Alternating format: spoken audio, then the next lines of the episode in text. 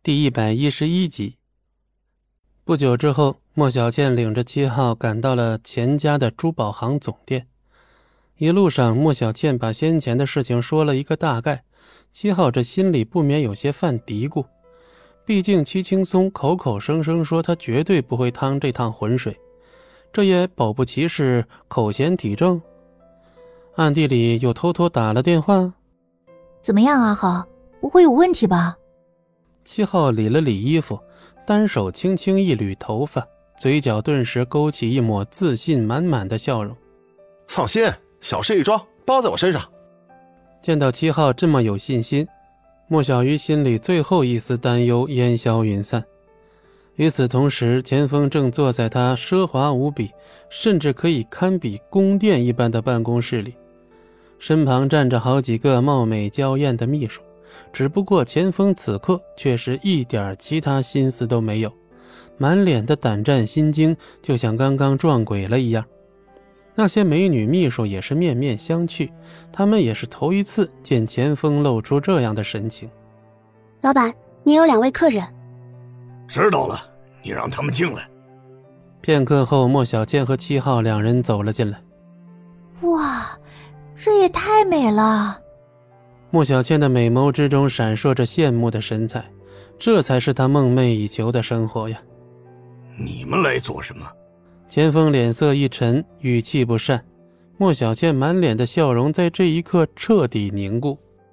呃，钱叔叔，我带着阿浩一起来了。钱老板，我是七号，七家嫡系长子，也是唯一的继承人。七号的脸上挂着他那标志性的人生赢家笑容。七家继承人，钱锋往后一靠，露出一抹诡异的笑容。没错，我继承戚家已经是板上钉钉的事儿，将来整个戚家的资源都将由我一个人执掌。钱叔叔，与其让我替您美言几句，还不如您亲自跟阿浩培养下感情呢，对不对？呵呵，钱老板愿意给我爸这个面子，说明你是真心诚意的想结交我戚家。那我也不多废话了，签完这份合同以后，钱老板和我戚家便是自己人了。七号对自己的家世从来都是自信满满，不提这个也就罢了，一提起这事儿，钱锋就怒火中烧。他满以为莫小倩就是那莫小鱼，还指望着能在戚不义面前替他说几句好话，没想到搞了半天，还是戚不义的仇家。培养感情，培养个屁！老子还想再多活几年呢，你们俩是怕我死的不够快是不是？钱锋这脾气上来了，哪里还控制得住啊？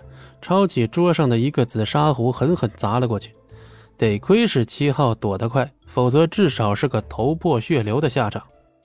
钱锋，你这什么意思啊？你是想和我们戚家交恶吗？七号怎么也没想到钱锋居然敢拿东西砸他，顿时火冒三丈的威胁。交恶！钱锋脸色顿时浮起一丝不屑的冷笑。戚家算个什么东西？他戚青松又算个什么东西？也不掂掂自己有几斤几两，让我钱锋卖他面子。这劈头盖脸的一顿骂，把莫小倩和七号都给骂傻了。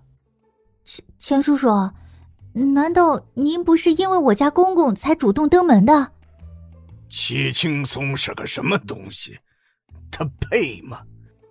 七号哪里受得了这种委屈啊？脸色一沉，正要发作，却不料被钱锋抢了先手。还有你，什么戚家继承者、接班人的？哼，一个二三流的家族也天天挂在嘴上，真当自己是个人物了。比起那位先生。你连路边野狗拉的一坨屎都不如，钱叔叔，你这么说是不是未免太过分了？过分？还有更过分的，要不要听？还有，别叔叔长叔叔短的在这攀亲戚。我跟你很熟吗？你哪位啊？给我听好了，想跟我钱锋合作，只有莫小鱼莫小姐才有资格，你们都不配。听懂了没？听懂了还不滚！少在这碍我眼！莫小贱和七号又懵了，脸色就像吃了蟑螂一样难看，最后甚至还被保安给撵了出去。等二人灰头土脸的回到了莫氏集团，老太君等人早就望眼欲穿了。小倩，怎么样？合同签下来了没有？在哪儿呢？快拿出来给我看看。还合同呢？我们是被那个前锋给撵出来的。七号紧紧攥起了拳头，他还从未受过如此的奇耻大辱。本集播讲完毕，感谢您的收听，我们精彩继续。